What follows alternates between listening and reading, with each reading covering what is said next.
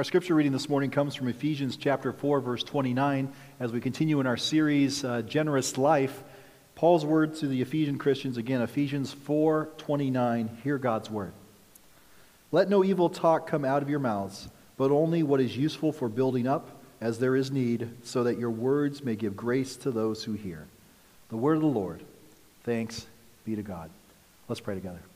Lord, we thank you on this day for your word. And now, as we spend time pondering that word and considering what it means for our lives today, I pray, Lord, that your Holy Spirit, who has already been at work throughout this service, would infuse our lives with understanding. That you would infuse our hearts with a, a longing and desire to serve and to live this way. That you would create and recreate for us mouths that speak from a place of goodness and love that we might be faithful to you. We pray this in Jesus' name. Amen. Over the course of the next two weeks in our series, we're actually going to draw from Paul's letter to the Christians at Ephesus. And here, if you've ever read this particular work, it's an impressive work in which Paul uh, fuses together, he joins what we might say is rich theological uh, pictures where he t- discusses what God is up to in Jesus Christ, and then connects those to very, very practical places where we might live a new kind of life. And we see that here in our particular text, how that might take shape uh, for Jesus' followers. In fact, the late John Stott, whose 100th birthday was this past week, called this section the nitty gritty of Christian behavior. And so as we come to this, we recognize what God has accomplished in Jesus Christ. And now we understand that we are to live a different kind of life. Last week, I was had the chance to check a couple boxes off on my to-do list, and it was projects around the house uh, that I wasn't necessarily looking really forward to, uh, but they would require heavy lifting, and I decided that I would do them solo. So the first project, I went out to the garage and I grabbed a queen-size mattress, and I carried it up to the second level of our house and placed it on a new Murphy bed that we just installed recently. Second part of the project was to take the base of a large wooden hutch that we had in our dining room uh, turn it on in, put it on a hand truck, and take it out to the garage uh, so it can be picked up uh, later on that day.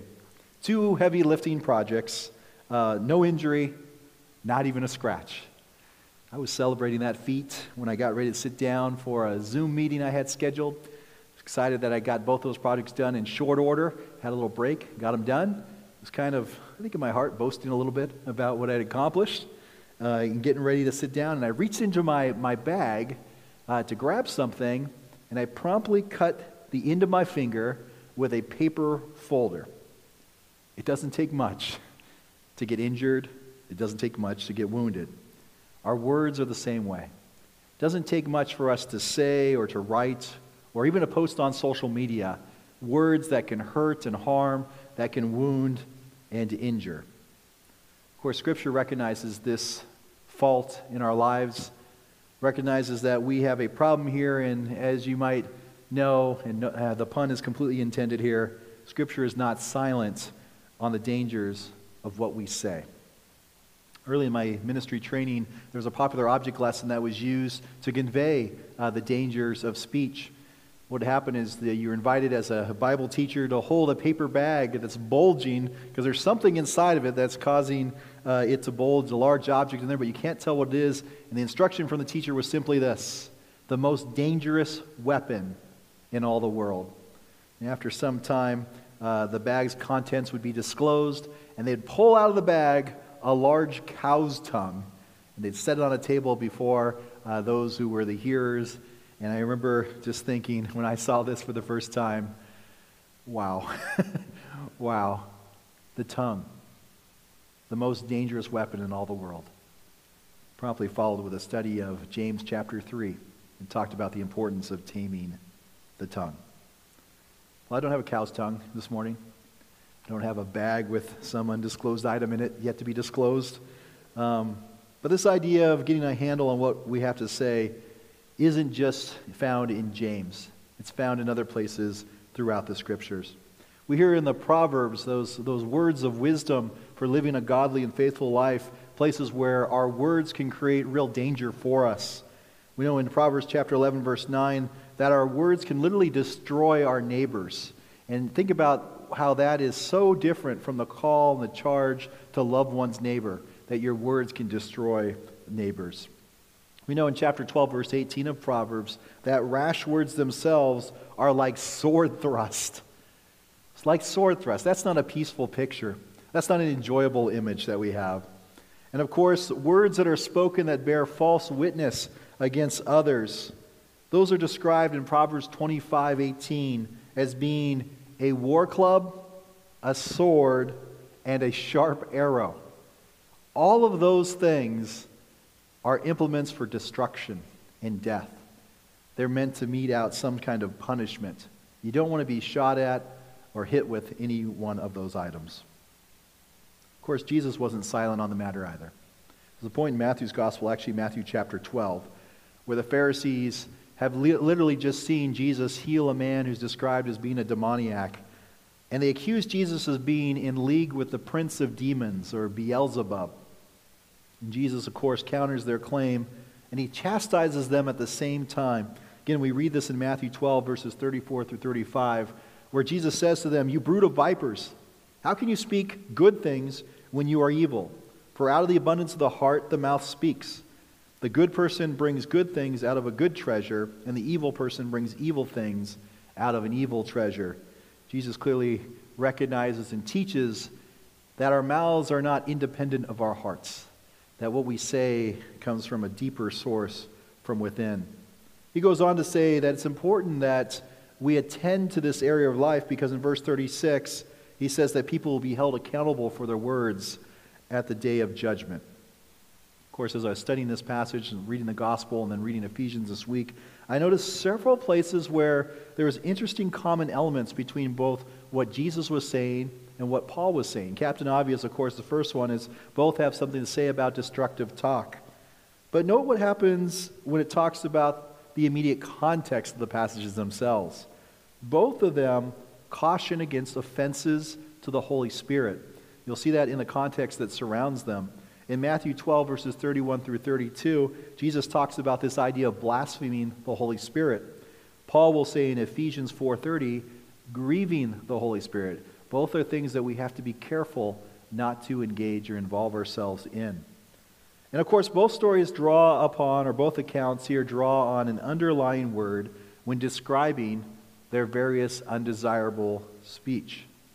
Uses the, the Greek word sapros, and that same word is a word that shows up for us in our own language when we describe those things, those plants and those fungus, uh, or should we say fungi, um, and also microorganisms that attach themselves uh, to dead or decaying matter, those things that are eating that or getting sustenance from that. We call those saprophytes. And so it draws on that same word. Gives you an idea what the word's about.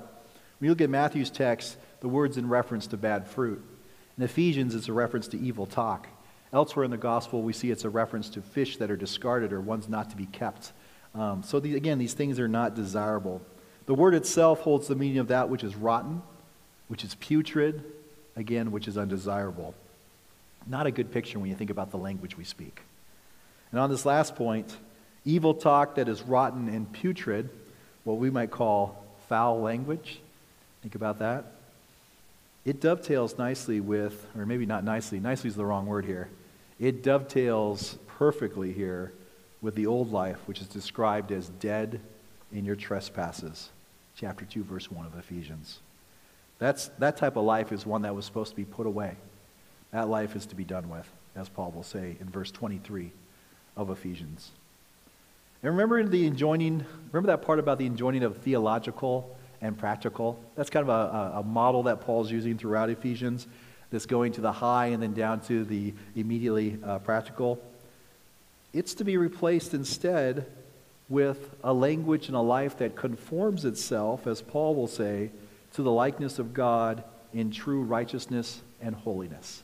We're supposed to live a different kind of life.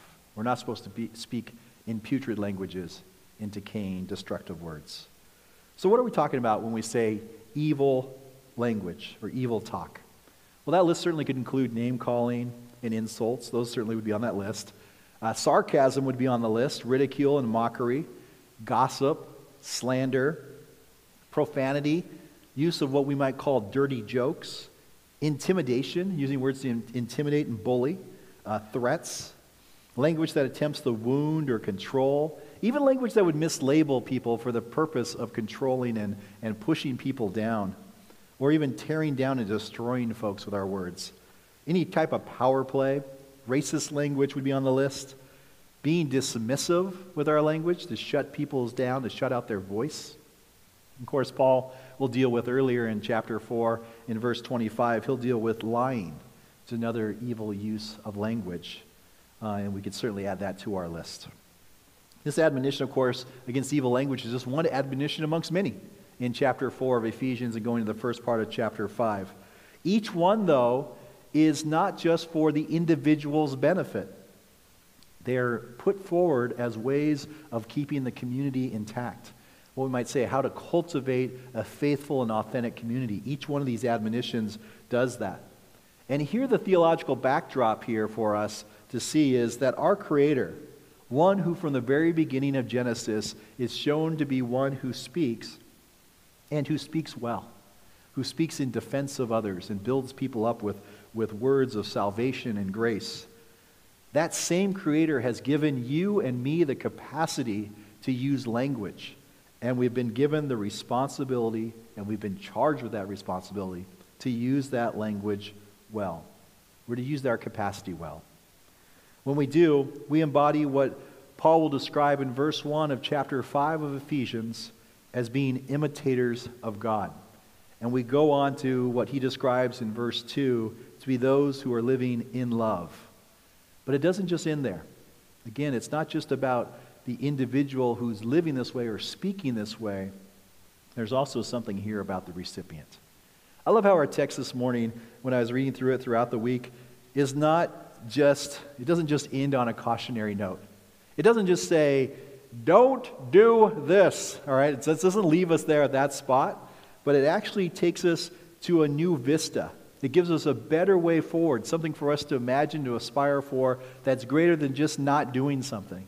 It says, hey, here's, here's how you are to live, and this is the place you're to live from. And as we look at that and we see that, we understand that what Paul says is that we're not just to not use evil language, but we're also to speak in a way that is useful for building people up. And that's important and that's key. That's quite a contrast to that which is dead and decaying. This is something that gives life. And we see that earlier in the chapter as well. That God has dispensed gifts to Christian leaders for the purpose of building up the church. You see that in chapter 4, verses 11 and 12. We also know that the church is being built up in love uh, as it goes on in chapter 4, verses 15 through 16. And here in our own text, we join that project, each one of us. We don't have to be this fantastic, great, huge leader of the faith to live this way. We can be ones who participate in the building up of the church with our words. But not just the church. Our words have the power of building up our families. They have the power to build up our spouses. They have the power to build up our children, our neighborhoods, our communities, our coworkers, our nation, and even all the world as those who go and proclaim good news and use good words in the process of doing that. I think it's particularly important here to note that Paul will go on to say here that not only does it words that it build up, but we actually have this phrase here that it gives grace to those who hear. And that idea of giving grace to those who hear is a, is a concept that says it enables them to become something more. It takes those who may not deserve it, and yet it allows them to become a person, a kind of person, to live into a kind of life because of those words where they're encouraged to live and be something more. And I think this note about grace is important to us as a congregation because we have aspired to and we have laid claim to the identity that we are people who are revealing God's grace. Using words is one way to do that, using good words especially to reveal that grace. So you may have never uh, read neuropsychiatrist Louann Brizendine's uh, 2006 book, The Female Brain. But you might be familiar with one of its claims that women are far more verbal than men, uh, is the claim. And actually, uh, when I say far more verbal, according to that first edition of that book, uh, it claimed that women on average speak 20,000 words a day, while their male counterparts uh, log in only an average of 7,000 words. So quite, quite a difference there, uh, according to that, that book. One of the problems, though, is that particular statistic that was put out there didn't really have any research behind it. And it was a claim that was made, but not particularly one that had any research to back it. No one had really done a study to determine uh, if this was actually correct. And so a group of researchers decided that they would take on the task, that they would look into this. And they did a study, and about a year and a half later, uh, they uh, published their, their report in 2007. And the findings and what they concluded were something far different than what was said earlier in the book. That actually men and women use roughly the same number of words each day. In fact, the numbers are somewhere around the high 15,000s for men and the low 16,000s for women. So, roughly uh, the same number of words. I thought it was pretty curious that uh, when you look at the, the study, they have a low end and a high end. The person who speaks the least number of words in the study and the person who speaks the most. And the low end was somewhere like in the 600s. It was like this really low number compared to the 15 or 16,000. And then the person on the high end was well over 40,000 words, which is way more than the 15 or 16,000 of average. And both of those, the low end and the high end, were both men. And so just imagine how that blows up uh, this, this idea here. Well, one of the pieces that we take away from a study like this that I think is helpful for us today is this 15, 16,000 words. That's a lot of words. Doesn't matter who you are right now, where you're at. Each one of us is going to use a lot of words. In a 24 hour period, each one of us use, uses a lot of words. And our text reminds us that we are to use them well. But how do you do that in the rhythm, in the course of everyday life? I think we might draw here on a, a lesson from music. Music might help us to picture this. In music, particularly when you look at a musical score, a composer uh, will use notation that's uh, smaller than the primary notes that show up there. Uh, almost half the size of those notes, little tiny notes before a primary note. Uh, and these small notations are designed to offer even more ornamentation to the notes, little flourishes uh, throughout, uh, so that as you're listening to the composition, the sound of it is, is made more pleasing uh, by these little notes. They don't affect necessarily the number of notes uh, on a page, they're meant to be, again, ornamentation and flourishes throughout there. And they, in, they serve in service of those primary notes. Well, of course, those little tiny notes that show up on the page are called grace notes. They're grace notes. By God's grace, we are transformed to live more pleasing lives. And when we offer our own grace notes, when we offer those words that are spoken with great care and love and affection, words that are designed to build up the note that follows, to build up our sisters and brothers, our friends and our neighbors, when we speak with that type of language, with those type of words, and we offer those things not in a sparingly kind of way, but rather offer them generously, how much more loving, how much more pleasing, how much more aromatic our lives become together. We're not just comporting at that point to a standard. We're not simply checking a box saying, here's the rule, I kept the rule, I checked the box. But rather, we're now participating we're composing beautiful, beautiful ways of living. Composing what amounts to a beautiful life for all of us. A life that God has called us to inhabit, a life that God has called us to experience, a life that God has called us to enjoy together. May it be so in our generation and forever. Amen. Friends, let us pray together. Lord, we thank you on this day for your great love. A love that sees us and really does know us, that you know us by name, and that you know everything about us. And yet you still love us and you're still present to us and you still invite us to embody a, new way of life, a better way of living. And today, Lord, as we have considered and pondered what it means to be ones who use our words well, we pray, Lord, that by the power of your Spirit, you would help us to be those people. Change our hearts and our minds, that our speech may follow, and that we might speak not only good news, but a good word to one another and all the world. And pray this in Jesus' name. Amen.